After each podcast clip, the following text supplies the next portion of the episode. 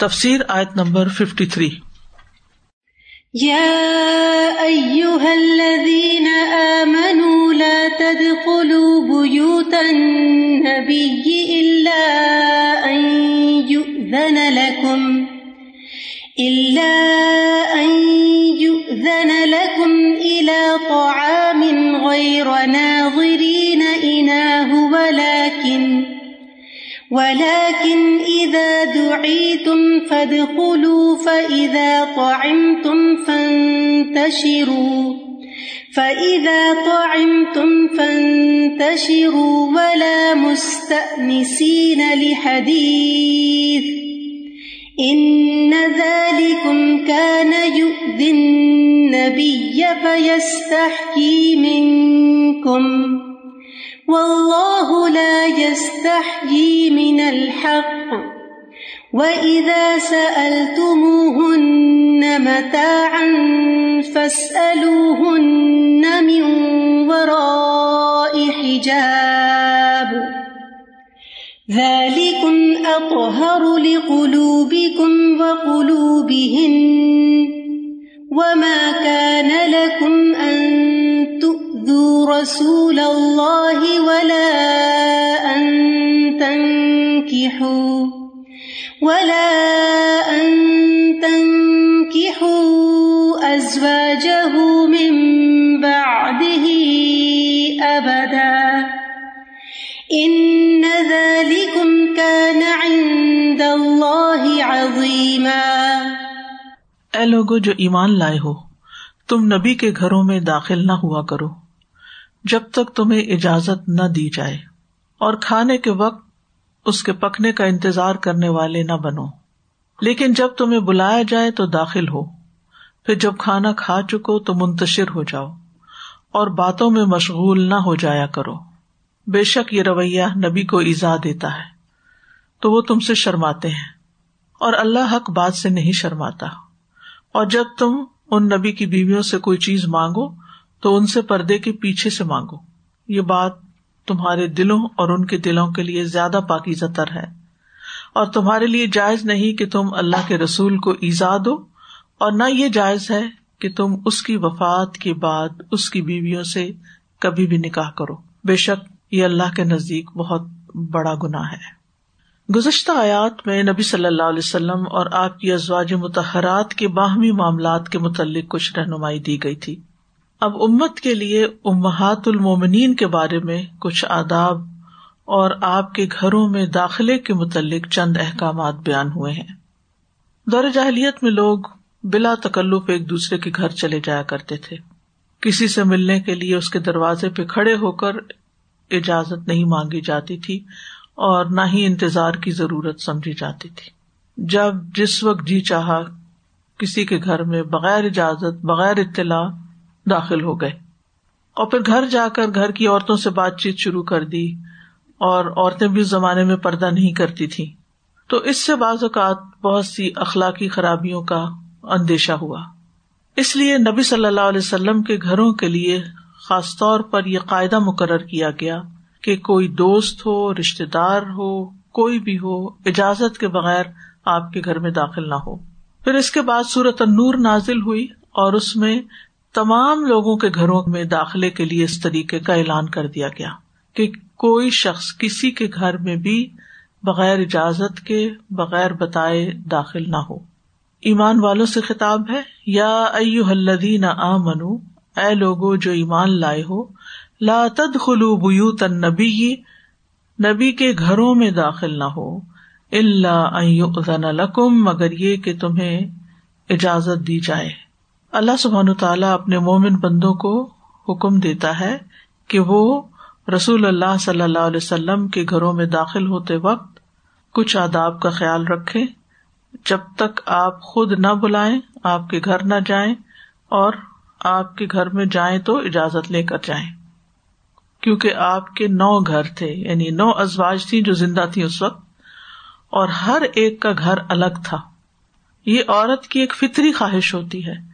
کہ شادی کے بعد اس کو ایک گھر ملے جس میں وہ اپنی مرضی کے ساتھ سکون کے ساتھ رہ سکے اور اپنی مرضی کے ساتھ اس کا انتظام کر سکے۔ لیکن یہاں پر جو کہا گیا کہ بیوت نبی تو کیا یہ گھر نبی صلی اللہ علیہ وسلم کی ملکیت ہے یا ازواج کی ملکیت ہے؟ تو اس میں بات یہ ہے کہ یہ آپ کی ازواج کی ملکیت تھے ان کے نام تھے۔ کیونکہ اگر یہ گھر آپ کے ہوتے تو پھر آپ کی وفات کے بعد وہ ان گھروں میں نہیں رہ سکتی تھی۔ وہی مالک تھی، وہی ان گھروں کی وارث بنی اور اس کے بعد جب یہ گھر مسجد نبی میں داخل کیے گئے تو یا تو معاوضے کے ساتھ یا پھر ان کی رضامندی کے ساتھ۔ لیکن گھر جو تھے یہ ان خواتین کے تھے، امہات المومنین کے تھے۔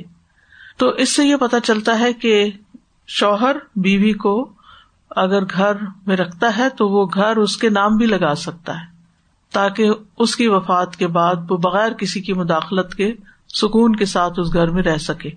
اور پھر یہ ہے کہ اس زمانے سے عورت کو ملکیت کے حقوق دیے گئے کہ وہ پراپرٹی کی مالک بن سکتی تھی۔ جبکہ جدید دنیا میں چند سال پہلے تک یہ حقوق عورت کو حاصل نہیں تھے۔ تو بہرحال چونکہ نبی صلی اللہ علیہ وسلم کی ازواج تھی، اس لیے نبی صلی اللہ علیہ وسلم کی طرف ان گھروں کو نسبت دی گئی۔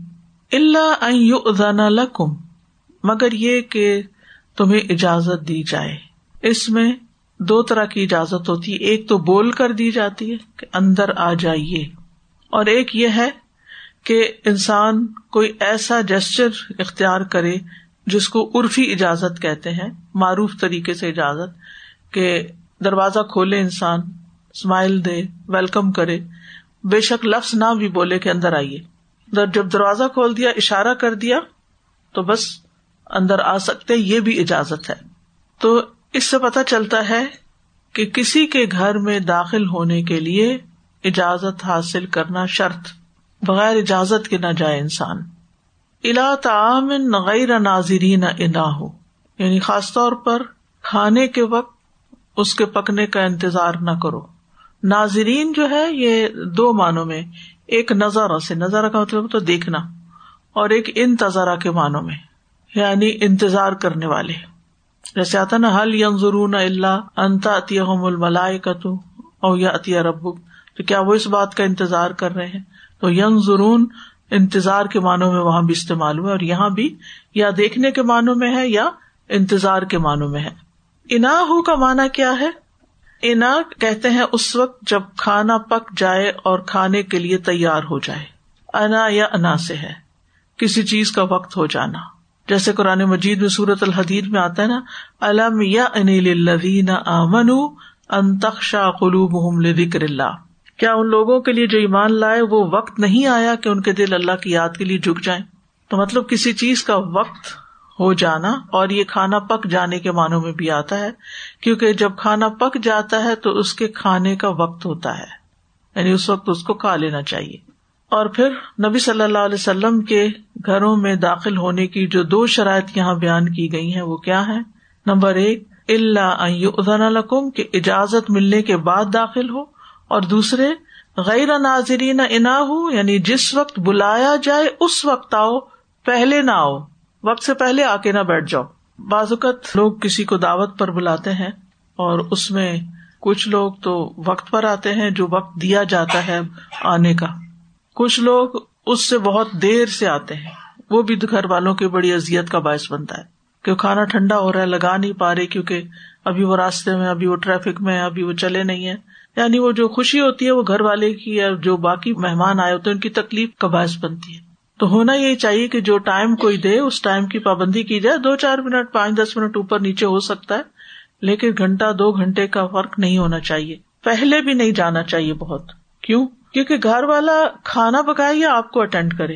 اور پھر اگر وہ کھانا پکانے میں لگ جائے گا تو مہمان کا اکرام نہیں ہوگا، وہ ان اٹینڈیڈ بیٹھا رہے گا۔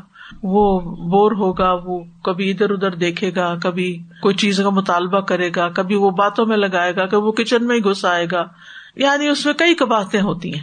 اور اگر وہ آ گیا ہے اور وقت سے بہت پہلے آ گیا ہے اور مہمان کے پاس ہی میزبان بیٹھ جائے تو گھر کے کاموں کو کون دیکھے؟ چاہے دس ہیلپر ہوں انسان کے ساتھ، لیکن جو گھر کا ذمہ دار شخص ہوتا ہے ساری چیزیں اسی کو سپروائز کرنی ہوتی ہے مینج کرنی ہوتی ہے کہ کون سی چیز کتنی کہاں کیسے رکھی جائے گی۔ تو اس لیے یہ بھی دوسرے کو ازیت دینے والی بات ہے کہ بغیر وقت کے ایسے ہی اٹھ کے انسان چلا جائے۔ پھر فرمایا ولاکن ادا دوئی تم فت خلو یعنی جب تمہیں دعوت دی جائے تو داخل ہو۔ یعنی صرف اس وقت داخل ہو جب کھانے کے لیے اندر بلایا جائے۔ جلدی نہ جاؤ جب وہ کام میں لگے ہوں۔ اور یہ بھی ہوتا ہے، بعض اوقات کوئی مجبوری ہوتی ہے کہ آپ کو وقت سے تھوڑا پہلے جانا پڑ جاتا ہے۔ تو ایسی صورت میں اگر وہ ڈرائنگ روم میں آپ کو بٹھاتے ہیں تو وہیں بیٹھے رہیں۔ ڈائننگ ہال میں نہیں آئے جب تک کھانے کی میز پر نہ بلایا جائے۔ اور اٹھ کے کسی کے کچن میں بھی مت جائیں۔ یعنی کہ کام میں بہت خلل ہوتا ہے کسی بھی دوسرے شخص کے آ جانے سے۔ اور پھر بازو کی عادت ہوتی ہے فریج کھول کے کھڑے ہو جاتے ہیں، کچھ لوگ ہنڈیا کا ڈھکنا اٹھا کے دیکھنا شروع کر دیتے ہیں، کوئی ڈرار کھول لیتے ہیں۔ تو یہ ساری چیزیں گھر والے کو بہت ازیت دیتی ہیں، کیونکہ یہ دوسرے کی پرائیویسی میں بلا وجہ مداخلت کرنا ہوتا ہے، اور یہ بیڈ مینرس میں سے ہے۔ پھر فرمایا فضا تم تم فن تشرو پھر جب تم کھا چکو، تو پھر منتشر ہو جاؤ، بس گھر چلے جاؤ، بیٹھے نہ رہو۔ یعنی مقصد پورا ہو گیا ہے، اب سب اپنے اپنے گھر جائیں۔ ولا مستا انسین الحدیث اور بہت باتوں میں دل نہ لگاؤ وہاں۔ مستا انسین کا لفظ اناسا سے ہے۔ اس کا مانا ہے کسی چیز کو دیکھ کر مسرور اور خوش ہونا، انس پانا، کسی سے مانوس ہونا۔ جب آپ کسی بات پر مسرت اور خوشی پائیں تو کہتے ہیں انست لحدیث فلان۔ میں فلاں کی گفتگو سے خوش ہوا یا بہت اچھا لگا، مانوس ہوا۔ تو مستانسین سے مراد دلچسپی لینے والے، دل لگانے والے، آرام پانے والے خوش گپیاں لگانے والے۔ یعنی جب تم لوگوں کو نبی کے گھر میں کھانے پر حاضر ہونے کی دعوت دی جائے تو اندر آ جاؤ۔ جب تم کھانا کھا چکو تو چلے جاؤ۔ اور آپس میں ایک دوسرے کے ساتھ بیٹھ کے باتیں مت شروع کر دو۔ یعنی دوسرے کے گھر میں رکے نہ رہو۔ کیونکہ عام طور پر لوگ ڈنر وغیرہ پہ بلاتے ہیں جب، تو پھر مہمانوں کے جانے کے بعد ہی برتن سمیٹنے ہوتے ہیں، پھر نمازیں پڑھنی ہوتی ہیں اور بہت سے کام ہوتے ہیں، پھر اگلے دن ڈیوٹی پہ جانا ہوتا ہے۔ تو اس میں دوسرے کے لیے بہت تکلیف ہو جاتی یعنی اس کا سارا کام ڈیلے ہو جاتا ہے۔ تو یہاں پر ایک اور بری عادت کی اصلاح کی گئی ہے کہ لوگ جب کسی کے گھر کھانے پہ جاتے ہیں تو پھر کھانے سے فارغ ہو کر وہی باتوں کا سلسلہ شروع کر دیتے ہیں جو کبھی ختم ہونے کو نہیں آتا۔ اور ان کو کوئی پرواہ نہیں ہوتی کہ گھر والے کیا سوچ رہے ہیں یا اور جن لوگوں کو باتوں میں لگایا ہوا ہے، ان بےچاروں پہ کیا تکلیف ہو رہی ہے۔ یا بعض اوقات ایسے ہوتا ہے کہ ہسبینڈ وائف دونوں جاتے ہیں یا بچے بھی جاتے ہیں۔ اب بعض اوقات خواتین کی گفتگو بہت لمبی ہو جاتی ہے اور ہسبینڈ بعض اوقات گاڑی میں بیٹھ کے انتظار کر رہے ہوتے ہیں۔ بعض اوقات وائس ورسا کہ خواتین کو ہوتا ہے کہ بچوں کو لے کے گھر جلدی پہنچے اور مرد حضرات جو ہے وہ باتوں میں مشغول رہتے ہیں۔ تو کوئی بھی یعنی زندگی کا ایک اصول بنانا چاہیے کہ ہم کوئی ایسی حرکت نہ کریں کہ جو دوسرے کے لیے تکلیف کے باعث بنے۔ خصوصاً یہ جو انتظار کی کیفیت ہوتی ہے نا، کسی کے آنے کا انتظار، کسی کے جانے کا انتظار، کسی کو لے جانے کا انتظار، یہ الانتظار اشد من الموت۔ عربی کا ایک محاورہ ہے کہ انتظار جو ہے یہ موت سے بھی زیادہ سخت ہوتا ہے۔ یعنی اتنا تکلیف دہ ہوتا ہے کہ انسان کا وقت ضائع ہو رہا ہوتا ہے۔ تو اس میں وہ ادب سکھایا جا رہا ہے کہ جس سے تمہارا وقت بھی بچے، انرجی بچے اور پھر یہ کہ آپس میں ہنسی خوشی، ملاقات ہو اور ہنسی خوشی ایک دوسرے سے رخصت ہو اس آیت کا شان نزول کچھ یوں بتایا جاتا ہے۔ صحیح بخاری کی روایت ہے۔ انس بن مالک روایت کرتے ہیں، جب رسول اللہ صلی اللہ علیہ وسلم نے زینب بنت جہش سے نکاح کیا کیونکہ اس صورت میں انہیں کے نکاح کا ذکر ہے، تو لوگوں کو آپ نے ولیما کی دعوت دی۔ کھانے کے بعد لوگ بیٹھے باتیں کرتے رہے۔ رسول اللہ صلی اللہ علیہ وسلم نے اس طرح ظاہر کیا کہ آپ اٹھنا چاہتے ہیں۔ اور لیکن لوگ نہ اٹھے۔ جب آپ نے دیکھا کوئی بھی نہیں اٹھ رہا تو آپ خود اٹھ گئے۔ جب آپ اٹھے تو کچھ دوسرے لوگ بھی کھڑے ہو گئے۔ لیکن تین آدمی پھر بھی بیٹھے رہے، وہ نہیں اٹھے۔ تو نبی صلی اللہ علیہ وسلم یعنی باہر چلے گئے آپ گھر سے، اٹھ کے۔ اور پھر دوبارہ اندر آنا چاہ رہے تھے، کیونکہ آپ کی اس دن نکاح ہوا تھا آپ کی بیوی بھی انتظار میں تھی۔ تو دیکھا کہ وہ لوگ ابھی بھی بیٹھے باتیں کر رہے ہیں۔ اور پھر بہت دیر سے وہ لوگ اٹھے اور گئے۔ حضرت انس کہتے ہیں کہ میں نبی صلی اللہ علیہ وسلم کی خدمت میں حاضر ہوا اور بتایا کہ وہ لوگ اب چلے گئے ہیں۔ تو آپ اندر تشریف لے گئے۔ میں نے بھی اندر داخل ہونا چاہا، لیکن آپ نے میرے اور اپنے درمیان پردہ گرا لیا۔ اس کے بعد یہ آیت نازل ہوئی۔ یا من اللہ تدخل نبی صحیح بخاری کی ایک اور روایت میں آتا ہے، انس بن مالک کہتے ہیں کہ میں اس آیت یعنی آیت حجاب کے متعلق سب لوگوں سے زیادہ جانتا ہوں۔ جب زینب بنت جہش کو دلہن بنا کر رسول اللہ صلی اللہ علیہ وسلم کی خدمت میں بھیجا گیا اور وہ آپ کے ساتھ آپ کے گھر ہی میں تھی تو آپ نے کھانا تیار کرایا اور لوگوں کو دعوت ولیمہ دی۔ لوگ فراغت کے بعد بیٹھے باتیں کرتے رہے۔ یہ صورت حال دیکھ کر آپ کبھی باہر جاتے، گھر کے کبھی اندر آتے، لیکن لوگ بیٹھے باتیں کرتے رہے۔ اس پر اللہ تعالیٰ نے یہ آیت نازل کی۔ پھر فرمائے ان دالکم کا نبی یہ بات نبی کو تکلیف دیتی ہے۔ فیستا ہی من کم لیکن وہ تم سے حیا کرتے ہیں۔ یعنی تمہیں بتا نہیں پاتے کہ مجھے تکلیف ہو رہی ہے، ایسا مت کرو۔ نبی صلی اللہ علیہ وسلم بہت بلند اخلاق کے مالک تھے۔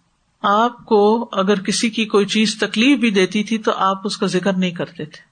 آپ لوگوں کے منہ پہ نہیں بات مارتے تھے یا ان سے کمپلینٹ نہیں کرتے تھے، بلکہ حیا محسوس کرتے تھے کہ کوئی ایسی بات کہے کہ جس سے دوسرا ہرٹ ہو۔ کانا ان کریم یعنی بہت حیا دار تھے۔ اور بہت لحاظ والے جسے کہتے ہیں نا، لحاظ والے تھے۔ اب دیکھیے کہ کچھ لوگ بڑے بد لحاظ ہوتے ہیں۔ جو بات وہ محسوس کرتے فٹ دوسرے کے منہ پہ دے مارتے ہیں یا اس کو کہہ دیتے ہیں کہ تم نے یہ کیوں کیا یا یہ کیا کر رہے ہو، تم نے ایسا کیا، ویسا کیا۔ یہ بد اخلاقی اور بد لحاظی میں ہوتا ہے۔ اگر آپ کو کسی کو کسی چیز کی طرف توجہ دلانی ہی ہو تو ایک سجیشن کے انداز میں کہہ دیں، کیا خیال ہے، ایسا نہ کر لیں چلے ایسا کر لیتے ہیں، یہ بہتر ہے، اس کی بجائے یہ کر لیتے ہیں۔ لیکن دوسرے کو پن پوائنٹ کر کے کہ آپ نے یہ کام کیا اور آپ نے یہ خرابی ڈال دی، یہ چیز نبی صلی اللہ علیہ وسلم کے اخلاق میں سے نہیں ہے اور ہمیں اس سے پرہیز کرنا چاہیے۔ نبی صلی اللہ علیہ وسلم کی جو حیات ہی اس کے بارے میں آتا ہے ابو سعید خدری کہتے ہیں، نبی صلی اللہ علیہ وسلم پردے میں رہنے والی کماری لڑکی سے بھی زیادہ باحیات ہے۔ جب آپ کوئی ایسی چیز دیکھتے جو آپ کو ناگوار ہوتی، تو ہم آپ کے چہرہ مبارک سے سمجھ جاتے۔ بس صرف چہرے سے سمجھتے۔ بول کے نہیں کہتے تھے کسی کو۔ اللہ من الحق۔ اور اللہ تعالیٰ حق بات کرنے سے نہیں شرماتا۔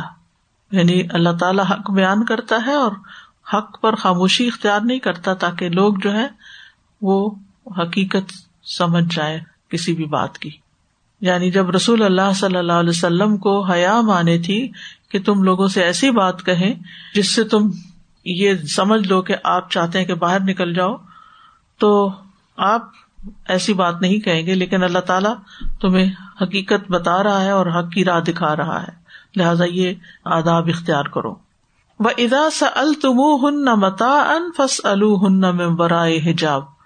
اور جب تم ان خواتین سے یعنی ازواج متحرات سے کوئی چیز مانگو یا کسی چیز کا سوال کرو، تو ان سے حجاب کے پیچھے سے سوال کرو۔ اسی حصے کی بنا پر حضرت انس اس آیت کو آیت حجاب کہہ رہے ہیں کہ اس آیت میں امہات المومنین کے لیے حجاب کا حکم نازل کیا گیا ہے۔ اور یہ آیت جو ہے، یہ حضرت عمر بن خطاب رضی اللہ تعالی عنہ کی موافقات والی آیات میں سے ہے۔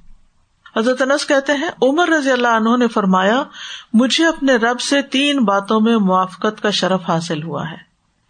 ایک مرتبہ میں نے کہا، اللہ کے رسول، کاش مقام ابراہیم ہماری جائے نماز ہوتا۔ تو یہ آیت نازل ہو گئی۔ و میں مقام ابراہیم مسلح مقام ابراہیم کو جائے نماز بنا لو۔ یعنی آپ نے مشورہ دیا اور اللہ تعالی نے آیت نازل کر دی۔ آیت حجاب بھی اسی طرح نازل ہوئی۔ وہ کہتے ہیں، میں نے ارض کیا، اے اللہ کے رسول، کاش آپ اپنی بیویوں کو پردے کا حکم دے دیں، کیونکہ ہر نیک و بد ان سے گفتگو کرتا ہے۔ پتنی کیسی کیسی نظروں سے دیکھتے ہیں۔ تو یہ آیت حجاب نازل ہو گئی۔ اسی طرح ایک دفعہ ایسا ہوا کہ نبی صلی اللہ علیہ وسلم کی ازواج متحرات نے باہمی رشک اور رقابت کی وجہ سے آپ کے خلاف اتفاق کر لیا۔ تو میں نے ان سے کہا، خواتین سے اصا رب ان طلق کنہ دل ازواجن خیرم من کنہ۔ دور نہیں کہ اگر رسول اللہ صلی اللہ علیہ وسلم تمہیں طلاق دے دیں تو ان کا رب انہیں تمہارے بدلے میں تم سے بہتر بیویاں عطا فرما دے۔ تو سورت تحریم میں یہ آیت نازل ہو گئی۔ جب یہ آیت نازل ہوئی یعنی فص برائے حجاب، تو اس آیت کے نزول کے ساتھ ہی حکم ہوا کہ محرم مردوں کے سوا محرم وہ مرد ہوتے ہیں جن سے نکاح نہیں ہو سکتا یعنی جو نکاح کے لیے حرام ہوتے ہیں۔ محرم مردوں کے سوا کوئی آپ کے گھر نہ آئے۔ اور جسے بھی خواتین سے کوئی کام ہو، وہ پردے کے پیچھے سے بات کرے۔ خواہ کوئی چیز مانگنے کی ضرورت ہو، یا کوئی بات معلوم کرنی ہو، یا کوئی دینی سوال کرنا ہو۔ یعنی کوئی مسئلہ پوچھنا ہو، کیونکہ ازواج متحرات تعلیم بھی دیتی تھی تو مطلب یہ کہ کوئی ضرورت کی چیز ہو، یا کوئی علمی بات ہو، یا کوئی ادھار لینا ہو، یا کچھ بھی چاہیے ہو، کوئی برتن لینا ہو، کوئی کھانا لینا ہو، کوئی بھی چیز چاہیے ہو۔ تو جب تم ان کے پاس جاؤ تو پھر پردے کے پیچھے سے سوال کرو، حجاب کے پیچھے سے۔ حجاب کا مطلب ہوتا ہے کسی کپڑے یا کسی دوسری چیز سے دو چیزوں کے درمیان ایسی روک بنا دینا جس سے دونوں چیزیں ایک دوسرے سے اوجل ہو جائیں، نظر نہ آئے اس آیت کی روح سے تمام ازواج النبی کے گھروں کے باہر پردہ لٹکا دیا گیا۔ اس سے پہلے نہیں تھا۔ پھر دوسرے مسلمانوں نے بھی اپنے گھروں کے سامنے پردے لٹکا لیے، کیونکہ دور جاہلیت میں کوئی رکاوٹ نہیں ہوتی تھی۔ ہر کوئی جس وقت اٹھتا تھا، کسی کے گھر چلا جاتا تھا۔ اور یہ چیز پھر اسلامی معاشرت کا ایک حصہ بن گئی۔ تو فس الن یعنی ازواج متحرات سے سوال کرو، ممبرائے حجاب حجاب کے برے حجاب کے پیچھے سے۔ اس کے ساتھ ہی سورت انور میں مسلمان مردوں کو حکم دیا گیا کہ وہ اپنی نگاہیں پست رکھے من ابسار تو پردے کا حکم نازل ہونے کے تین اسباب بتائے جاتے ہیں، تین اقوال ہیں۔ پہلا حضرت عائشہ سے واقع کے متعلق ہے۔ یہ مجاہد سے مروی ہے۔ وہ حضرت عائشہ سے روایت کرتے ہیں۔ حضرت عائشہ کہتی ہیں کہ میں نبی صلی اللہ علیہ وسلم کے ساتھ ایک پیالے میں حیث یا حلوا کھا رہی تھی۔ ایک ہی برتن تھا۔ میں اور آپ حلوا کھا رہے تھے، ہاتھ سے اٹھا اٹھا کے۔ وہ چمچوں کا تو اس طرح رواج نہیں تھا۔ حضرت عمر پاس سے گزرے۔ آپ نے ان کو دعوت دی کہ تم بھی آ جاؤ شریک ہو جاؤ۔ حضرت عمر بھی کھانے لگے اسی برتن سے۔ وہ کہتی ہیں کہ حضرت عمر کی انگلی میری انگلی سے چھو گئی۔ تو حضرت عمر نے کہا، اگر تم عورتوں کے بارے میں میری بات مانی جائے تو تمہیں کوئی آنکھ نہ دیکھے۔ تو اس پر یہ حجاب کی آیت پہ نازل ہوئی۔ یعنی ایک سبب یہ بھی بنا۔ دوسرا واقعہ حضرت سودا سے متعلق بھی بیان کیا جاتا ہے، جو اروا بن زبیر نے حضرت عائشہ سے روایت کیا ہے کہ نبی صلی اللہ علیہ وسلم کی بیویاں رات کو قزائے حاجت کے لیے باہر جاتی، یہ کھلا میدان ہوتا، اس میں قزائے حاجت کرتی۔ حضرت عمر نبی صلی اللہ علیہ وسلم سے کہا کرتے تھے، اے اللہ کے رسول، آپ اپنی عورتوں کو پردہ اڑھائیں۔ اور نبی صلی اللہ علیہ وسلم نے ایسا نہ کیا کیونکہ اللہ کی طرف سے حکم نہیں تھا۔ ایک رات حضرت سودا نکلی، وہ لمبی قد و قامت والی خاتون تھی تو حضرت عمر نے اپنی بلند آواز سے ان کو پکارا اہ سودا، ہم نے تمہیں پہچان لیا ہے۔ یعنی یہ سوچتے ہوئے کہ ان کو محسوس ہو اور پھر شاید پردے کا حکم نازل ہو جائے۔ تیسرا واقعہ حضرت زینب بنتے جہش سے متعلق ہے۔ ابن مسعد نے روایت کیا کہ حضرت عمر نے خود نبی صلی اللہ علیہ وسلم کی عورتوں کو پردہ کرنے کے لیے کہہ دیا۔ تو زینب بنتے جہش نے کہا، اے ابن خطاب آپ ہمارے بارے میں غیرت کھاتے ہیں، حالانکہ ہمارے گھروں میں وہی اترتی ہے، تو یہ آیت نازل کر دی گئی۔ بہرحال یہ بات کنفرمڈ ہے کہ یہ آیت حضرت زینب کے ولیمے پر نازل ہوئی تھی، جب وہ لوگ گھر سے نہیں نکلے تھے، اور پھر اس کے ساتھ یہ کہ نبی صلی اللہ علیہ وسلم نے حضرت انس اور اپنے بیچ میں پردہ ڈال لیا تھا، کیونکہ اس سے پہلے حضرت انس آپ کے گھروں میں فریکوینٹلی آتے جاتے تھے اور ازواج متحرات ان سے پردہ نہیں کرتی تھی۔ ابو عثمان سے روایت ہے، وہ کہتے ہیں، انس بن مالک کا ہمارے سامنے بنو رفا کی مسجد سے گزر ہوا۔ میں نے سنا، آپ فرما رہے تھے کہ نبی صلی اللہ علیہ وسلم کا معمول تھا کہ جب بھی آپ ام سلیم رضی اللہ عنہا کے گھر کی طرف سے گزرتے تو ان کے پاس جاتے اور انہیں سلام کرتے۔ یعنی وہاں سے گزرتے ہوئے ان کے گھر بھی چلے جاتے۔ یہ ام سلیم کون تھی؟ حضرت انس کی والدہ تھی۔ کیونکہ ان کا بیٹا آپ کے پاس تھا تو ایک قریبی تعلق بھی تھا۔ اس کے بعد انس بیان کرتے کہ جب نبی صلی اللہ علیہ وسلم زینب رضی اللہ عنہ کے دلہا بنے تو میری والدہ ام سلیم نے کہا، اس وقت ہم رسول اللہ صلی اللہ علیہ وسلم کو کوئی توحفہ بھیجے تو یہ زیادہ بہتر ہوگا۔ میں نے کہا، ٹھیک ہے، ضرور بھیجے چنانچہ انہوں نے کھجور، گھی اور پنیر ملا کر ایک ہانڈی میں حلوا بنایا اور مجھے دے کر آپ کے پاس روانہ کیا۔ جب وہاں پہنچا تو آپ نے فرمایا اسے رکھ دو، پھر حکم دیا، فلاں فلاں لوگوں کو میرے پاس بلا لو آپ نے ان کا نام لیا اور یہ کہ جو آدمی بھی تمہیں راستے میں ملے اسے میری طرف سے دعوت دے دینا۔ چنانچہ مجھے آپ نے جو حکم دیا تھا میں نے اس کی تعمیل کی۔ اب آپ دیکھیے ولیمے کی دعوت ہو رہی ہے اور اسی وقت انویٹیشن جا رہا ہے۔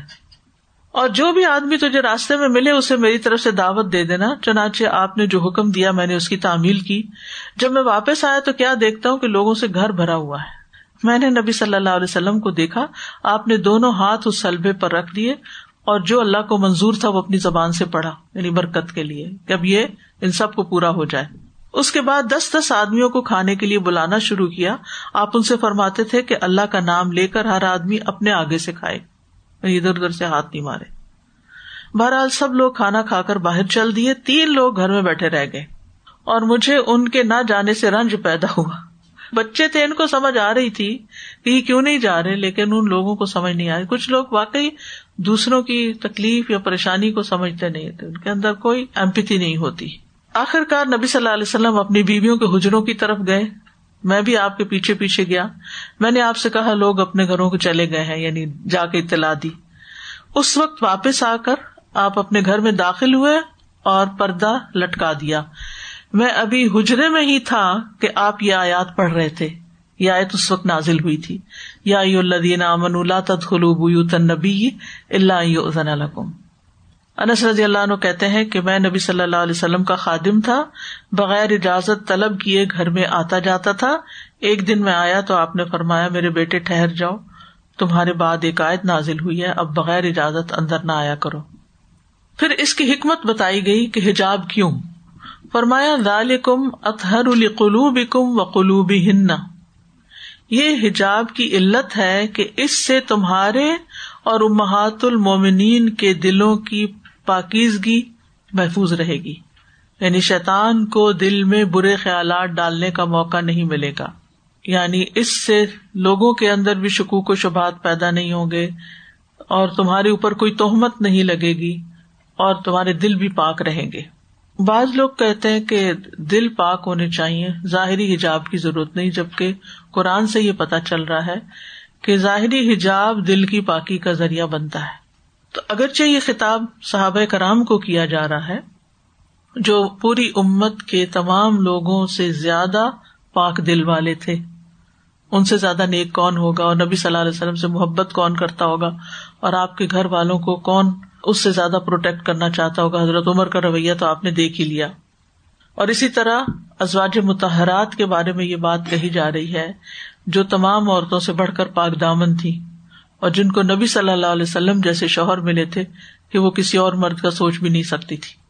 لیکن اس کے باوجود ان سے کہا جا رہا ہے کہ یہ حجاب اس لیے ہے تاکہ دلوں کی پاکیزگی رہے اور کوئی بھی برائی پیدا نہ ہو۔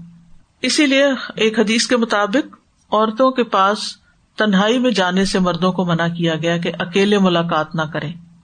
رسول اللہ صلی اللہ علیہ وسلم نے فرمایا، عورتوں کے پاس جانے سے بچتے رہو۔ یعنی بلا وجہ کسی کے شوہر کی غیر موجودگی میں اس کے گھر جا کر گھر والیوں سے بات کرنا اور بے وجہ فری ہونا۔ اس پر انصار کے ایک صحابی نے ارض کیا، یا رسول اللہ، دیور کے متعلق آپ کی کیا رائے ہے؟ آپ نے فرمایا، دیور تو ہلاکت ہے۔ یعنی وہاں سے زیادہ خرابی کا اندیشہ ہے۔